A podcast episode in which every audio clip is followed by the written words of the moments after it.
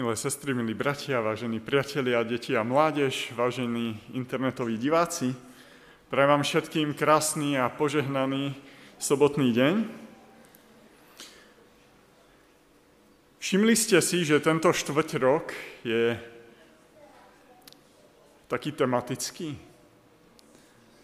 čo sa týka modlitebného týždňa, čo sa týka úloh sobotnej školy. Celé je to zamerané na misiu. A my sme si ten modlitebný týždeň trošku preložili na to skoršie obdobie a ten uplynulý týždeň sme mohli zažívať tú misiu v praxi. S Korneliom Novakom, s tými jeho študentami, ktorí prišli e, všetci zo Švedska, takže bolo to, bolo to veľmi, verím tomu, že na požehnanie. A ja by som sa možno vrátil k jednej téme, ktorá bola v tom modlitebnom týždni. A chcel by som sa zaoberať vlastne úplne prvým misionárom. Prvým misionárom po potope. A je to Abraham. A dnes budeme používať veľmi veľa Bibliu, takže si nažhaute vaše prstíky, aby ste vedeli listovať. A budeme sa pozerať na Abrahama tromi pohľadmi. Najprv si pozrieme Abrahamov pôvod, mínusy Abrahamovho pôvodu a plusy Abrahamovho pôvodu. Potom Abraham medzi pohanmi, mínusy toho jeho života medzi pohanmi a plusy tohto života medzi pohanmi. A nakoniec Abrahama v jeho rodine. A zase mínusy, ktoré tam vidíme v tých príbehoch, ale aj plusy, ktoré tam vidíme. Takže pozrime sa na ten Abrahamov pôvod. Otvorme si prvú knihu Mojžišovu 11. kapitolu a budeme čítať verše 24 až 32. A to sú vlastne prvé verše, kde sa Abraham zmienuje.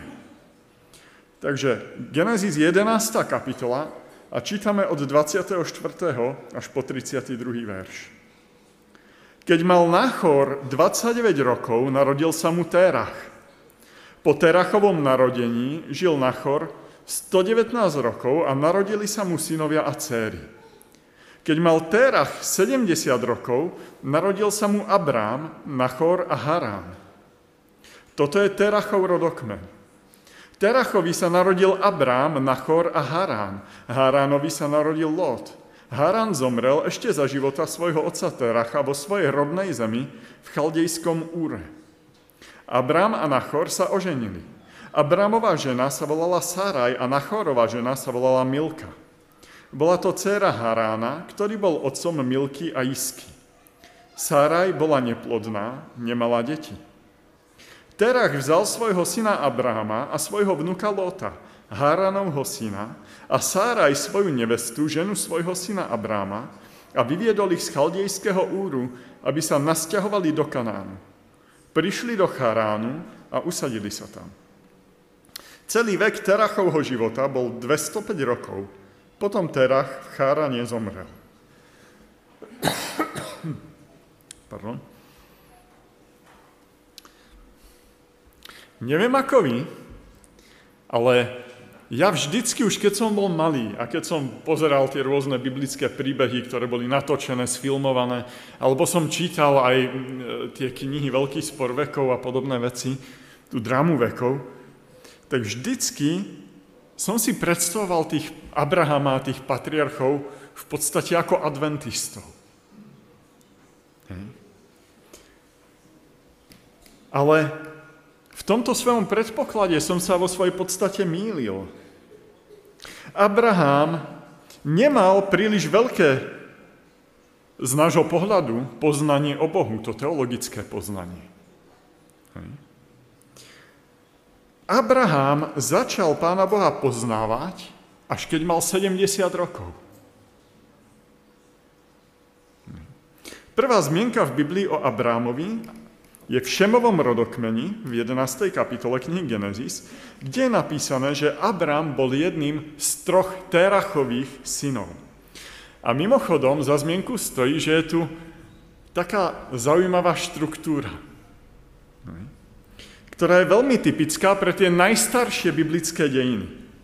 Pretože každý začiatok niečoho nového je charakteristický nejakým patriarchom, ktorý má troch synov. Hej. Ono je to úplne pravidelne, sa to tam vyskytuje. Ako prvý Adam. Hej. A tam sú menovite spomenutí traja synovia. On ich mal pravdepodobne viacej. Hej. Ale traja sú spomenutí. Kain, Abel a Šet. A z tých troch je najdôležitejší jeden. A to je Šet. Lebo v jeho pokolení sú tí, ktorí začali uctievať hospodina. Hej? To je ten, ktorý niesol vlastne to, to duchovné Adamovo dedičstvo, to dedičstvo svojho otca. Potom, keď prichádza ďalšia zmena hej, nejakej etapy, tak máme opäť jednoho patriarchu, Noacha, a on má troch synov. Sem, Cham a Jefet. A teraz tam máme vlastne rodostrom národov, sa to volá, v 10. kapitole knihy Genesis. A tam sú potomkovia tých troch Noachových synov. A ono je to štrukturované, viete, tie, tie, eh, tie eh, rodokmene, nie sú písané takým spôsobom, aby sme my na základe toho mohli rátať nejakú históriu a dopracovať sa pomocou výpočtov k nejakým konkrétnym dátumom, ale oni majú teologické posolstvo. Keď zrátate všetkých tých synov, ktorí tam sú, hej, tak dostanete číslo 70. To není náhodné číslo. Hej. 70 je celková Jakobová rodina, keď idú do Egypta, Ježiš má 70 učeníkov. 70 je číslo plnosti. A aj tuto to chce ukázať, ten, tie rodokmene chcú ukázať to, že z týchto troch povstali vlastne všetci ľudia a všetky národy, ktoré tu sú. Hej? Takže my všetci sme vo svojej podstate bratmi a sestrami. Na celom svete. Lenže čo je zarážajúce, tak v tých národoch nenájdeme ani jedinú zmienku, ani nikoho, o kom by bolo povedané, že a za jeho dní začali uctievať hospodina, ako to bolo v tom šetovom rodokmeni. Všetko sú to pohanské národy. Všetko sú to ľudia, ktorí zabudli na to, že nejaký pán Boh existoval.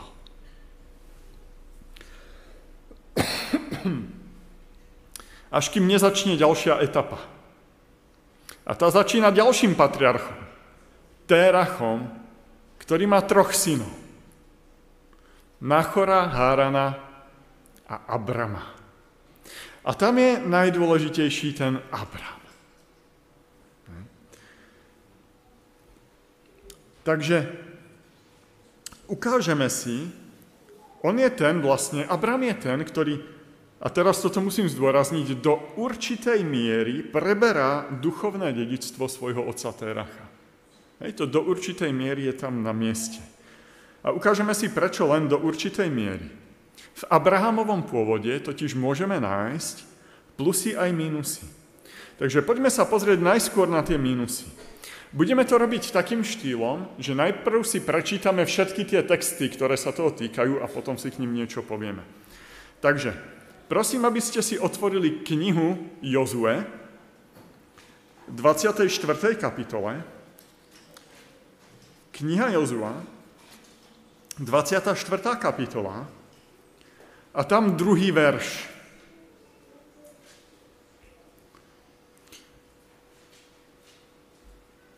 Jozua 24.2. Jozua povedal všetkému ľudu. Takto hovorí hospodin Boh Izraela.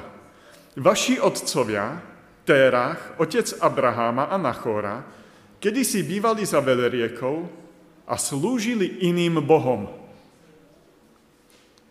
A teraz si otvorme druhú knihu Mojžišovu, šiestu kapitolu. Druhá kniha Mojžišova, šiesta kapitola. Tretí verš. Pán Boh hovorí Mojžišovi. Zjavil som sa Abrahámovi, Izákovi a Jákobovi ako všemohúci Boh. Svoje meno hospodín som im však nedal poznať.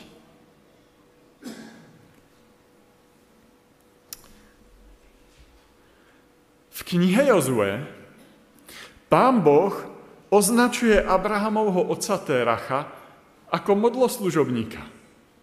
Ako toho, ktorý slúži cudzím bohom, iným bohom. A ono to vôbec nie je prekvapivé. Na základe biblických rodokmeňov môžeme, ako som už spomenul, môžeme vidieť, že vlastne u tých e, Noáchových synov sa tam nenachádza nikto, kto by ďalej pokračoval v tom Noachovom posolstve.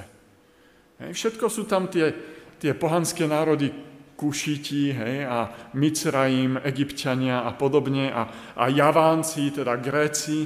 Hej, a môžeme tam nájsť veľmi veľa tých národov, nie sú tam ale všetky obsiahnuté. Ale nikde tam není žiadna zmienka hej, o Pánu Bohu, o Božom ľude,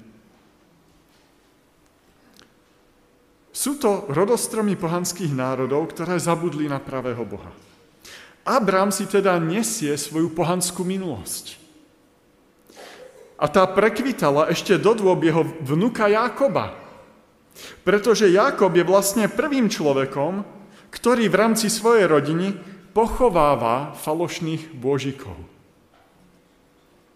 Do tej doby stále sa vyskytujú v tej rodine falošní božikovia. Stále to tam môžeme nájsť. Pán Boh sa Abrámovi a jeho potomkom dával poznávať postupne. Tak ako je spomenuté v 2. knihe Mojžišovej 6. kapitole 3. verši, tak patriarchovia Pána Boha nepoznali pod takým istým menom, ako sa predstavil Mojžišovi a Izraelitom v Egypte. Nepoznali ho pod menom Jahve, JHVH, pod menom hospodin. Ale pod oveľa všeobecnejším označením El, ekvivalentom dnes, ktorý veľmi dobre poznáte, z arabského sveta je Allah. To je to isté. A znamená to jednoducho Boh. Teológia judaizmu ako taká sa začína utvárať až pod horou Sinaj. Dlho potom, čo patriarchovia už zomreli. Takže to sú tie minusy. Hej, to, s čím Abrám sa musí nejakým spôsobom pasovať vo svojom živote, to je tá pohanská minulosť, ktorú zdedil po otcovi. Ale pozrime sa na tie plusy jeho pôvodu. Takže opäť si otvoríme Genesis, alebo prvú knihu Mojžišovu, 11. kapitolu. A teraz iba 31. a 32. verš. My sme to už čítali, ale pripomenieme si. Terach vzal svojho syna Abráma a svojho vnuka Lóta, Haránovho syna, a Sáraj, svoju nevestu, ženu svojho syna Abráma a vyviedol ich z chaldejského úru, aby sa nasťahovali do Kanánu. Prišli do Charánu a usadili sa tam. Celý vek Terachovho života bol 205 rokov, potom Terach v Chárane zomrel. Ďalej prosím si otvorte prvú knihu Mojžišovu v 15. kapitole, a tam budem čítať 7. verš. Prvá kniha Mojžišova, 15. kapitola, 7. verš. Potom mu povedal, ja som hospodin, ktorý som ťa vyviedol z chaldejského úru, aby som ti dal do vlastníctva túto krajinu. A potom list Židom, 11. kapitolu, list Židom, 11. kapitola, 8. až 10. verš. Vo viere Abrám posluchol, keď ho Boh volal, aby odišiel na miesto, ktoré mal dostať ako dedičstvo. Odišiel, hoci nevedel, kam ide. Na základe viery sa usadil v prisľúbenej zemi ako v cudzej a býval v stanoch s Izákom a Jákobom, spolu dedičmi toho istého prisľúbenia. Očakával totiž mesto s pevnými základmi, ktorého tvorcom a staviteľom je Boh. Vo viere aj neplodná Sára dostala silu, počať potomka, hoci už prešiel jej čas, lebo pokladala za verného toho, čo jej dal prislúbenie. Abrám je predsa len pokračovateľom niečoho dobrého, čo začal jeho otec Terach. Napriek tomu, že Terach nepoznal vôbec Pána Boha. Mesto Úr bolo vo vtedajšej dobe niečo ako je dnes mesto New York, Tokio, Londýn. Hej, bola to jedna z tých najväčších metropol. Hej, tam bol sústredená tá celá civilizácia. A každý by chcel bývať v Ure. Hej?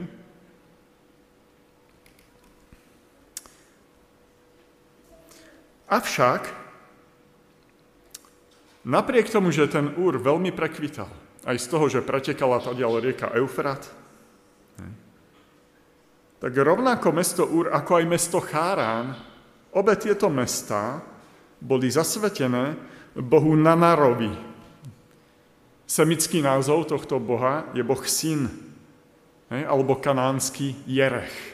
Z toho je odvodené mesto Jericho, to je ďalšie tretie mesto do tretice, ktoré je zasvetené tomu istému božstvu, a to je boh Mesiac. Mesačné božstvo. A pán Boh hovorí Abramovi v 15. kapitole knihy Genesis, že to bol on, ktorý ich vyviedol z úru Chaldejov. Mojžiš tam používa jazyk knihy Exodus a konkrétne on tam používa jazyk úvodu do desiatich prikázaní, keď si všimnete, tak je to úplne podobné. Pán Boh sa predstavuje, ja som hospodin tvoj Boh, ktorý som ťa vyviedol z Egypta, z domu otrokov. A Mojžiš vlastne, keď píše o tom Abrámovi, tak on hovorí úplne rovnako, ja som hospodin tvoj Boh, ktorý som ťa vyviedol z Uru Chaldejov. Mimochodom, Ur Chaldejov v preklade z hebrejčiny znamená ohnivá pec čarodejníkov. To je význam toho. Čiže Mojžiš vlastne hneď tým Izraelitom, pre ktorých to píše, ktorí sú na ceste z Egypta preč, niekde na púšti, tak on im ukazuje, nie, my nie sme tí prví, ktorých pán Boh od niekaďal vyviedol. Už nášho praotca Abraháma od niekadiaľ vyviedol. Ale kniha Genesis píše, že to Terach hej, odišiel. Takže môžeme vidieť, že Terach napriek tomu, že on bol pohán, tak ho nazýva kniha Jozue, napriek tomu pán Boh mal k nemu prístup. A nejakým spôsobom bol na pána Boha citlivý. A nejakým spôsobom reagoval. A napriek tomu, že to mesto Úr bolo tá bohatá metropola, kde každý chcel žiť, tak Terach tam žiť nechcel. A on sa vydal do Kanánu. On sa vydal niekde inde, ale on tam nedošiel. On došiel iba na pol cesty. A skončil v meste, ktoré sa veľmi podobá tomu Úru. Chárane. Je to v podstate, ako keby, ako keby sa nikde neposunuli. Lebo zakotvili v takom meste, ktoré je veľmi podobné. Ale my môžeme vidieť, že Abraham, jemu sa nepáči zostať na tom mieste. Tak ako sa Térachovi nepáčilo zostať v tom úre. A zrazu Abraham počuje hlas, ktorý predtým možno nikdy nepočul. A počuje, ako ho pán Boh vyzýva. Vyjdi z domu svojho otca, zanechaj všetko, čo máš a choď do krajiny, ktorú ti ukážem. A Abraham pokračuje vo svojej ceste. A ako neskôr aj Abrahama a jeho potomkov popisuje list Židom v tej 11. kapitole ako cudzincov, ktorí očakávali mesto s pevnými základmi, ktorého tvorcom a staviteľom je Boh. Tak vlastne Abraham sa stáva takým prvým príkladom človeka, ktorý sa nechce uspokojiť s tým, že sa zadomácni na tejto zemi. Viete, ku komu sa vracia Abraham? K ďalšiemu veľkému príkladu, ktorým je Ábel. Pretože Ábel bol ten, ktorý putoval s tými ovečkami. On bol pastier. Naopak, Kain je ten, ktorý zakladá mesta. Kain je ten, ktorému sa páči byť udomácnený na hriešnej zemi, ale Abraham, tak ako aj Terach, oni to vidia trošku inak. Ich domov je niekde inde. Oni cítia, že proste tuto to nie je ono. Hej. Na Slovensku to nie je ono. Mnohí odídu do Ameriky a keď tam žijú nejaký čas, tak zistia, že ani tam to nie je ono. Hej. A nech by išli do akejkoľvek krajiny na svete, tak všade zistíte po nejakej dobe, že to tam nie je ono. Pretože náš domov je niekde inde. To sú tie plusy Abrámovho pôvodu, že napriek tomu, že tam je tá pohanská minulosť, on sa s tým nevedel vžiť do tej situácie. Poďme sa teraz pozrieť na tú ďalšiu časť. Abraham medzi pohanmi. Otvorme prosím knihu Genesis v 12. kapitole a tam tie najznámejšie prvé tri verše. Prvá kniha Mojžišova, 12. kapitola, prvé tri verše. Hospodin povedal Abrámovi, odíď zo svojej krajiny, od svojho príbuzenstva a z domu svojho otca do krajiny, ktorú ti ukážem. Urobím z teba veľký národ, požehnám ťa, zvelebím tvoje meno, buď požehnaním.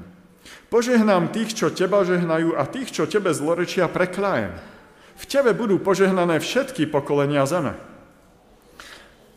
A prosím ešte o text, aby ste si našli v knihe proroka Ezechiela, v 16. kapitole, Ezechiel, 16. kapitola. Možno teraz sa bude zdať na chvíľu, že ten verš je od veci, ale nie je. Hej, my k tomu prídeme. Ezechiel, 16. kapitola, 48. verš.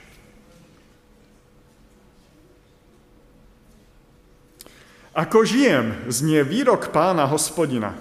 Sodoma, tvoja sestra, a nie jej céry nerobili tak, ako si robila ty a tvoje céry. A môžeme aj 49. Pozri, toto bolo vina tvojej sestry Sodomy, pícha, prebytok chleba a bezstarostný pokoj i so svojimi cérami, ale biednemu a chudobnému ruku nepodala. Dobre, stačí toľko. Abrám mal pohanský pôvod. A ako sme si ukázali, keď ho pán Boh oslovil, poslal ho do inej krajiny. Ale opäť to nebola krajina, kde by zrazu všetci poznali pána Boha a všetci žili dokonalý život. Ono to vyzerá, že pán Boh poslal toho Abrahama z dažďa pod okvap, jak sa hovorí. Z nejakej situácie, ktorá nebola dobrá, do ešte horšej situácie. Pretože ten život v tých mestách toho Kanánu bol ešte oveľa, oveľa horší, než e, v tej Mezopotámii. Takže v Kanáne fungoval totižto kult plodnosti, v ktorom sa veľmi často používala sexuálna mágia, ale nie len to. Aj ľudské obete boli celkom bežné. A čo sa týka miery sebectva, pýchy, tvrdosti ľudských srdc, tak príkladom je práve tá, tie mestá Sodoma a Gomora, ktoré pán Boh nakoniec aj zničil. Takže poz, poďme sa pozrieť na tie mínusy toho Abrahamovho pobytu medzi pohanmi. No i pozrime sa na tie mínusy. Takže opäť poprosím vás, prvá kniha Mojžišova, 12. kapitola, verše 10 až 13.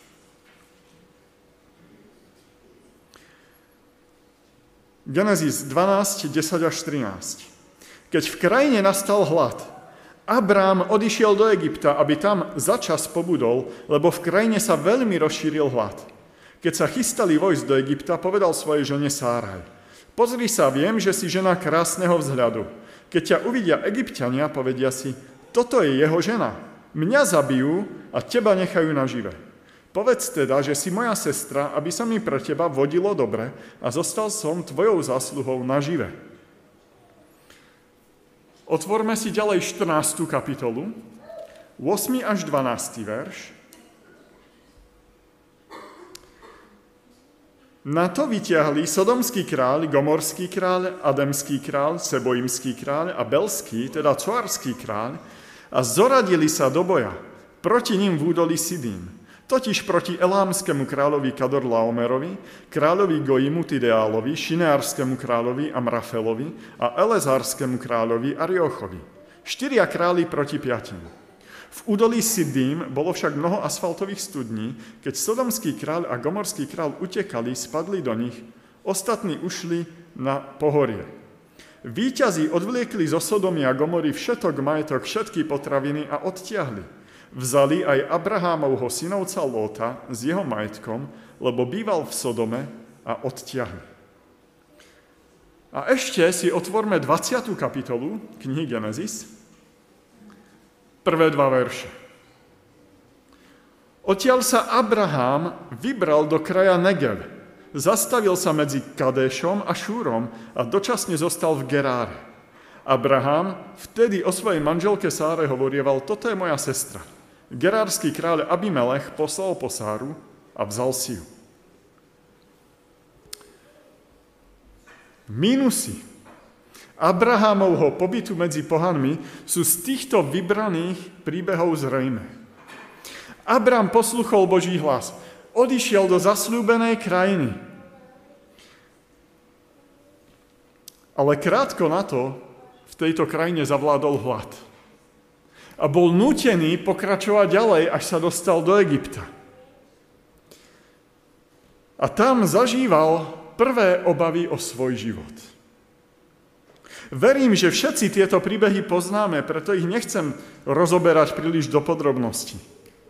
Abrám bol pánom Bohom zachránený a bezpečne s celou rodinou mohol z Egypta odísť. Hej, tam išlo o to, že vlastne faraónovi sa zapáčila Sára a Abrám sa opravnene bál, že keď proste faraón po niečom zatúži, tak Abraham je tou najmenšou prekážkou. Hej je ľahké zabiť toho muža a zobrať si jeho ženu. Tohoto sa on bál. Ale pán Boh to nakoniec urobil tak, že zachránil ich. No, ďalej Abraham sa dokonca dostal aj do medzinárodného vojenského konfliktu. Taká maličká svetová vojna vtedajšieho známeho sveta, tam na Blízkom východe. Keď zachraňoval Lota zo zajatia. A opäť problémy s filištínským kráľom už o nejakých 20, 24 alebo 25 rokov neskôr, kedy sa Abraham opäť bál o svoj život kvôli Sáre a opäť sa Sára dostala do komnát pohanského kráľa, do háremu pohanského kráľa. A zase ich pán Boh zachraňoval. Takže toto sú tie mínusy, tie ťažkosti, ktoré tam boli, v ktorých musel on žiť. Ale aké sú plusy? toho Abrahamovho života medzi pohanmi. Opäť si otvoríme 12. kapitolu knihy Genesis a prečítame si verše 5 až 9. V 12. kapitole 5. až 9. verš. Abrám vzal svoju ženu Sáraj, svojho synovca Lota, všetok majetok, čo nadobudli, i služobníctvo, ktoré získali v Chárane. Pohli sa a šli do Kanánu. Keď prišli do Kanánu, Abrám prešiel krajinou až k posvetnému miestu v Sicheme, k Moreho dubu. Vtedy bývali v krajine Kanánčania. Abrámovi sa zjavil hospodin a povedal mu, túto krajinu dám tvojmu potomstvu. Potom tam postavil oltár hospodinovi, ktorý sa mu zjavil. Odtiaľ odišiel do pohoria na východ od Bételu a tam si rozložil stan. Na západ od neho bol Bétel, na východ aj. Tam postavil hospodinový oltár a vzýval hospodinovo meno. Potom Abrám pokračoval v ceste k Negevu.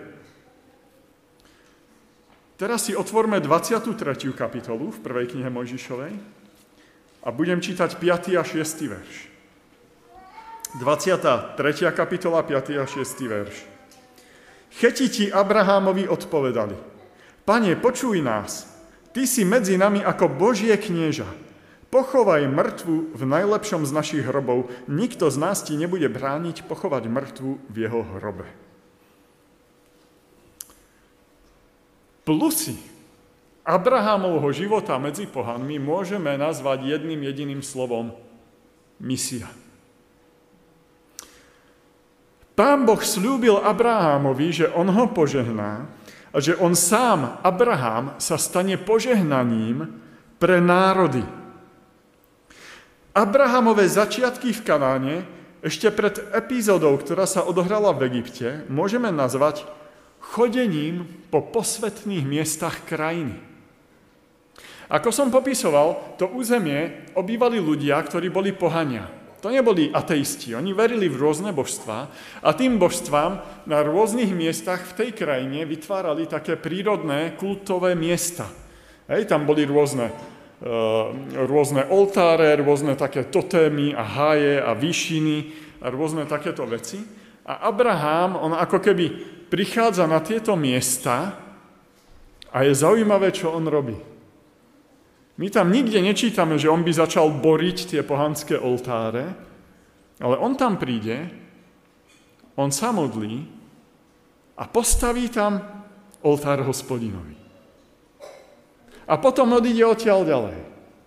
Ale teraz si všimnime, keď tam prídu zase tí miestni obyvateľia, tak zrazu si všimnú, aha, ale tu je niečo inak.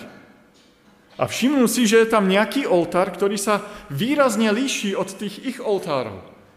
A už začnú uvažovať, tak komu je tento oltár zasvetený?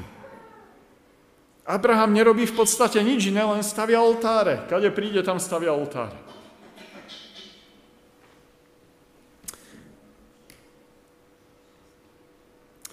Dôkazom je, že tí pohania si toho všimnú, že keď zomrela Sára, Abraham sa stretáva s chetitmi, aby sprostredkoval kúpu, aby si od nich kúpil pozemok s jaskyňou, kde by mohol pochovať svoju manželku. A títo chetiti povedia jednu zaujímavú vetu. My vieme, že ty si Božie knieža. Odkiaľ to oni vedia? No vedia to práve z toho Abramovho života. To, ako on žil medzi nimi, to, čo on robil, to, že on staval všade oltáre, to, že on bol ten, ktorý dokázal vyslobodiť tie mestá v tej vojne, hej. Oni jednoducho poznajú Abraháma ako Božie knieža. Abrahamovi sa jeho misia vlastne darí. Abraham je svetlom svojim životom ľuďom, ktorí bývajú v jeho okolí. A aj keď nebol vždy dokonalým svetlom. Ako bol to, sa to stalo v prípade kráľa Abimelecha. Ale pán Boh to vždy dokáže otočiť správnym smerom. Pozrime sa teraz už na tú tretiu a poslednú oblasť, Abraham vo svojej rodine. Ukázali sme si, že Abraham prevzal akúsi štafetu po svojom otcovi Térachovi a dokončil to, s čím jeho otec začal. Na dobro opustil oblasť Mezopotámie a usídlil sa v novej krajine. Avšak, ako všetko predtým, aj téma Abrám a jeho rodina má svoje plusy a mínusy. Takže pozrime sa zase naj, najskôr na tie mínusy. Opäť si otvoríme knihu Genesis v 15. kapitole Prvý a druhý verš si prečítame. Genesis 15. kapitola, prvé dva verše. Po týchto udalostiach zaznelo Abrahámovi vo videní hospodinovo slovo. Neboj sa, Abrám, ja som tvoj štít, tvoja hojná odmena. Abrám povedal, pán hospodin, čože mi dáš? Veď odchádzam bezdetný a dedičom môjho domu bude damašský Eliezer. Potom v 16. kapitole si prečítame prvých 6 veršov. Abrámová žena Sáraj nerodila. Mala však slúžku, egyptianku menom Hagar. Raz Sáraj povedala Abrámovi, pozri, hospodin mi zabránil rodiť, vojdi teda k mojej služke. Možno, že z nej dostanem syna. Abrám prijal radu od Sáraj po desiatich rokoch, odvtedy, čo sa Abram nasťahoval do Kanánu, Abramová žena Sáraj vzala svoju egyptskú služku Hagar a dala ju svojmu mužovi Abrámovi za ženu. On vošiel k Hagar a ona počala. Keď spoznala, že počala, pohrdavo hľadela na svoju paniu. Saraj povedala Abrámovi, pre teba znášam príkorie. Dala som ti svoju služku do lona a teraz, keď vidí, že počala, mnou opovrhuje.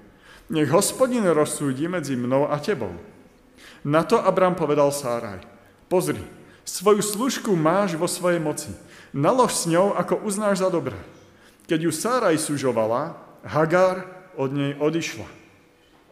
A ešte si prečítame jeden text v 21. kapitole, 8. až 12. verš. 21. kapitola, 8. až 12. verš. Chlapec rástol a odstavila ho. V deň, keď bol Izák odstavený, Abraham vystrojil veľkú hostinu. Keď Sára videla, že syn egyptianky, Hagar, ktorého porodila Abrahamovi, vysmieva sa jej synovi, povedala Abrahamovi. Vyžeň tú služku jej syna, lebo syn tejto služky nesmie mať podiel na dedičstve s mojim synom Izákom. Abraháma sa to veľmi dotklo, lebo to bol jeho syn. Boh však povedal Abrahamovi, netráp sa nad chlapcom ani nad služkou Posluchni Sáru vo všetkom, čo ti povedala, lebo tvoje potomstvo sa bude volať po Izákovi. Abraham mal už od začiatku jeden veľký rodinný problém. A to je, že bol bezdetný. Nemal svojho dediča, nemal svojho pokračovateľa, nemal toho, ktorý by viedol jeho kmeň ďalej, pretože to není len rodina, to je aj veľa ľudí okolo. Hej? To bol celý kmeň, to bol vlastne národnostná skupina, by sme mohli povedať. On to vyznáva Pánu Bohu, keď mu hovorí, že si adoptoval za syna svojho sluhu Eliezéra, ktorý bol sírčan a pochádzal z Damašku. Keď si všimneme, tak na začiatku vystupuje ako Abrahamov syn úplne na začiatku Lót, jeho synovec. Oni sú taká dvojička, idú spolu do toho Kanánu a naozaj to najprv vyzerá tak, že Lot bude ten pokračovateľ, Lot bude ten, čo prevezme tú štafetu, až do momentu, kým sa Lot nerozhodne odpojiť od Abrahama a nejde bývať do Sodomy. Potom je tu zmienka zrazu o nejakom Eliezerovi, sluhovi z Damašku. A je tam použitý zaujímavý výraz, že on je synom domu. Toto je jeden z výrazov, na ktorom sa vlastne overovala autenticita tejto biblickej správy, pretože archeológovia zistili, že vlastne v oblasti Mezopotámie a v týchto krajinách v tej doby, kedy Abraham žil, existoval vlastne ako právny pojem syn domu. A bol to právny pojem, ktorý slúžil na to, keď si pán adoptoval svojho otroka za syna. A tento syn mal podiel na dedičstve. Tento, tento adoptovaný syn bol ten, ktorý vlastne prevzal určitú nejakú štafetu. Bol to služobník, ktorý bol veľmi blízky tej rodine a ktorému ten pán dal takýmto spôsobom také vyznamenanie. A Abraham toto hovorí o tom Eliezerovi. Ale pán Boh mu hovorí, nie, Eliezer to nebude ten. Potom ubehne ďalších niekoľko rokov a Sára príde s ďalšou myšlienkou, a ktorá je zase potvrdená tou starovekou praxou v tých okolitých národoch. Zase to archeológovia zistili, že to není len taký nejaký výmysel tu v Biblii, ale že sa to praktizovalo. Že keď bola tá žena neplodná a mala svoju otrokyňu, tak ona mohla použiť tú otrokyňu vlastne na to, aby mala to dieťa, porodila ho a potom ho vychovávala ako svoje vlastné. A to sa udialo s tou Hagar. Ale opäť to bol nejaká nejaká tradícia tých národov, v ktorých oni žili, ale nebolo to to, čo chcel hospodin. A preto od tej doby sa vlastne veľmi skomplikoval Abrahamový život a Abrahamov rodinný život. A vidíme tie dôsledky vlastne až dodnes. Ne? Pretože Hagar sa narodil syn Izmael a k Izmaelovi vlastne vidia, v Izmaelovi vidia svoj pôvod všetci Arabi. A to, čo dnes vidíme, tú vojnu medzi Izraelom a Hamasom, to je vojna medzi Izraelom a Arabmi. Hej, medzi potomkami Izáka a potomkami Izmaela. A tie nepokoje sú tu stále.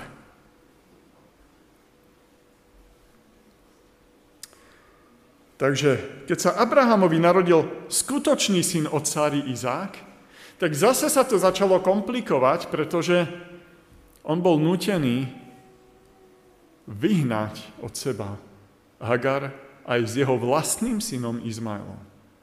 A pre Abrahama to bolo veľmi ťažké. Ale on to urobil na pokyn pána Boha. To boli tie ťažkosti, tie mínusy Abrahamovej rodiny.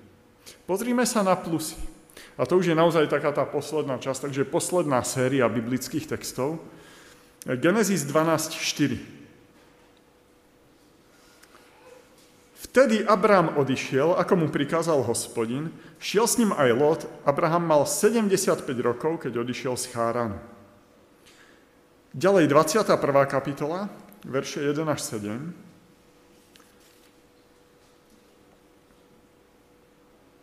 Hospodin navštívil Sáru, ako povedal, a splnil, čo jej slúbil. Sára počala a porodila Abrahámovi syna v jeho starobe a v čase, ktorý mu Boh predpovedal. Abraham dal svojmu synovi, ktorého mu porodila Sára, meno Izák. Na 8. deň obrezal Abraham svojho syna Izáka, ako mu prikázal Boh. Abraham mal 100 rokov, keď sa mu narodil syn Izák. Vtedy Sára povedala, Boh mi dal dôvod zasmiať sa. Kto sa to dopočuje, zasmeje sa. A dodala, kto by bol povedal Abrahámovi, že Sára bude ešte pridájať synov? A predsa som mu porodila syna v jeho starobe. 22. kapitola, verše 15. až 18. Hospodinov aniel znova zavolal z neba na Abrahama a povedal, prisahám na seba samého z nevýrok hospodina – pretože si to urobil a neodoprel si mi svojho jediného syna, určite ťa požehnám a rozmnožím tvoje potomstvo ako hviezdy na nebi a ako piesok na morskom brehu. Tvoje potomstvo sa zmocní brány svojich nepriateľov. Pretože si posluchol môj hlas, v tvojom potomstve budú požehnané všetky národy zeme. A nakoniec 25. kapitola, verše 7 až 11. Abraham sa dožil 175 rokov, potom skonal. Abraham zomrel v úctyhodnej starobe v pokročilom veku, síty života a bol pripojený k svojmu ľudu. Jeho synovia Izák a Izmael ho pochovali naproti Mamre do Machpelskej jaskyne na pozemku Efróna, syna Chetitu Cochára. Ten pozemok kúpil Abraham od Chetitov. Tam bol pochovaný Abraham, jeho žena Sára.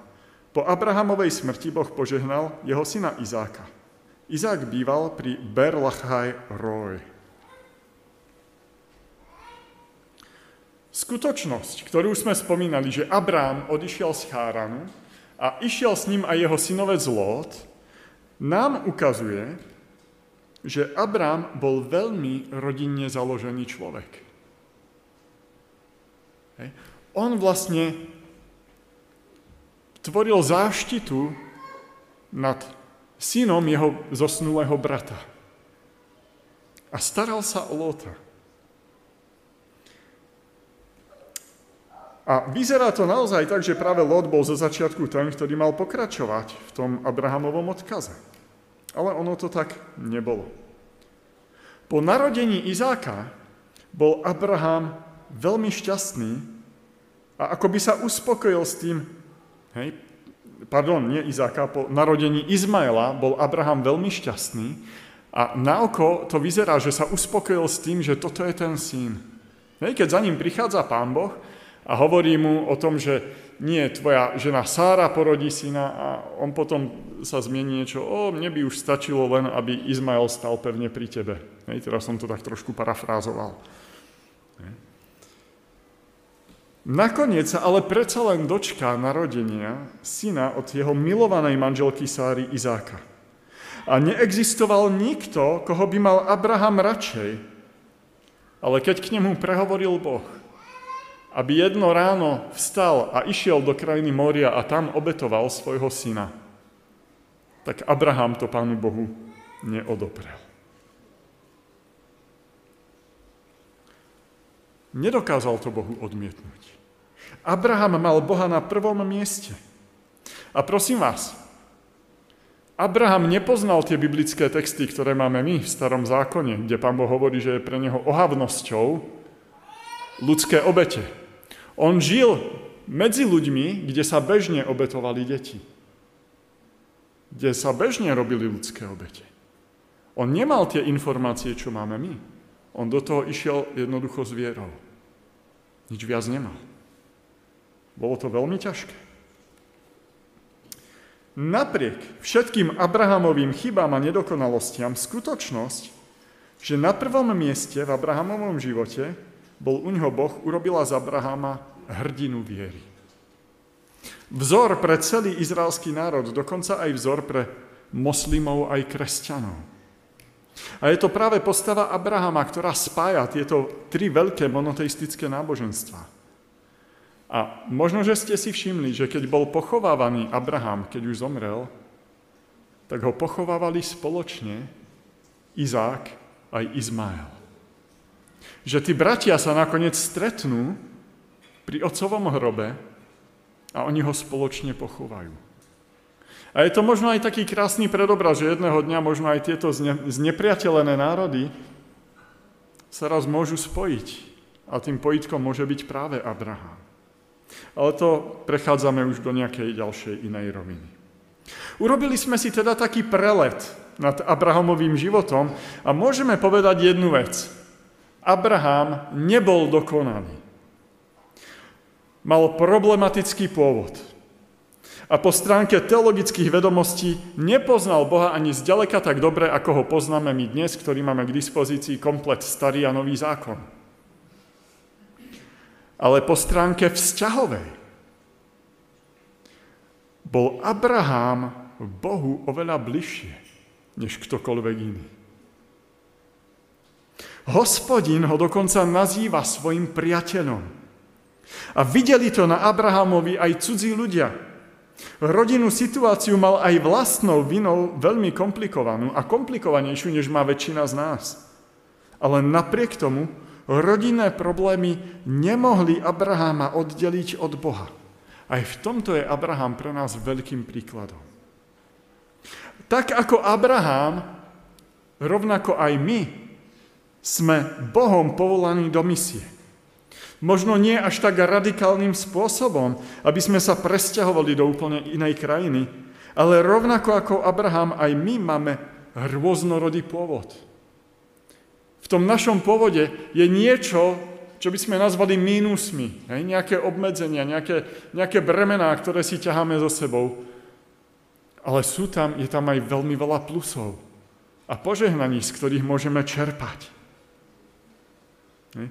Každý z nás sa pohybujeme v rôznorodej spoločnosti, kde môžeme svedčiť o Bohu svojim životom a každý z nás má rôzne vzťahy rodine, v rodine. Niekto lepšie, iný možno o niečo horšie, ale ani Abraham to nemal ideálne. A ani jeden zo spomenutých Abrahamových mínusov Abrahama v Božích očiach nediskvalifikoval ako Božieho misionára. A podobne je to aj s nami. Pán Boh pre svoje, pre, pre svoje dielo nehľadá dokonalých ľudí, ale ľudí, ktorí možno zápasia sami so sebou, so svojimi slabosťami, a dokonca aj v týchto zápasoch môžu prehrávať.